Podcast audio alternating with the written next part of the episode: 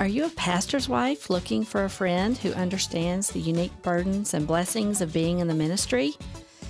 Or maybe you're frustrated in your role because other people expect you to know things you don't know or do things you don't want to do. Are you overwhelmed by the amount of ministry needs that seem to constantly pull on your marriage? If you're wondering what happened to the abundant life in Christ while you were busy being a pastor's wife, you're in the right place.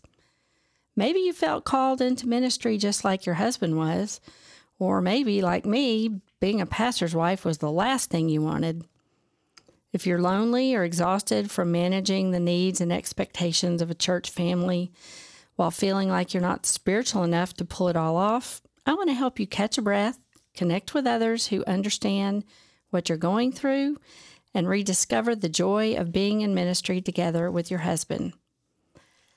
I'm your host, Janet Addison, a pastor's wife, and I married my husband, Craig, 35 years ago. And a decade later, he stepped out of his law career onto the staff of our home church where Adrian Rogers was pastor. Pastor Rogers' teaching made a huge impact on our spiritual growth and on Greg's pastoral training, so it's meaningful for me that this show is part of the Love Worth Finding podcast network.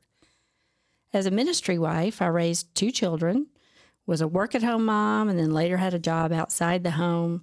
I've filled various roles at each of our churches. Plus, we've moved quite a bit, several times with our kids. We've shared joys and sorrows with our church families. We've weathered harsh criticism and unemployment. but we've also been swamped by love and support. And Jesus has been faithful through it all. When you listen to this podcast, you're going to be among friends who understand the complexity of ministry life Every other week, you'll hear words of hope and encouragement. You will be reminded of God's purposes for you as a woman who follows Christ and who also happens to be married to a worship pastor or a children's pastor or a lead pastor. Sometimes we'll invite guests from diverse ministry settings to share their stories.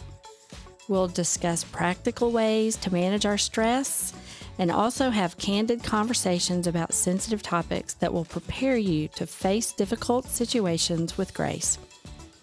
Be sure to hit follow today so you don't miss out.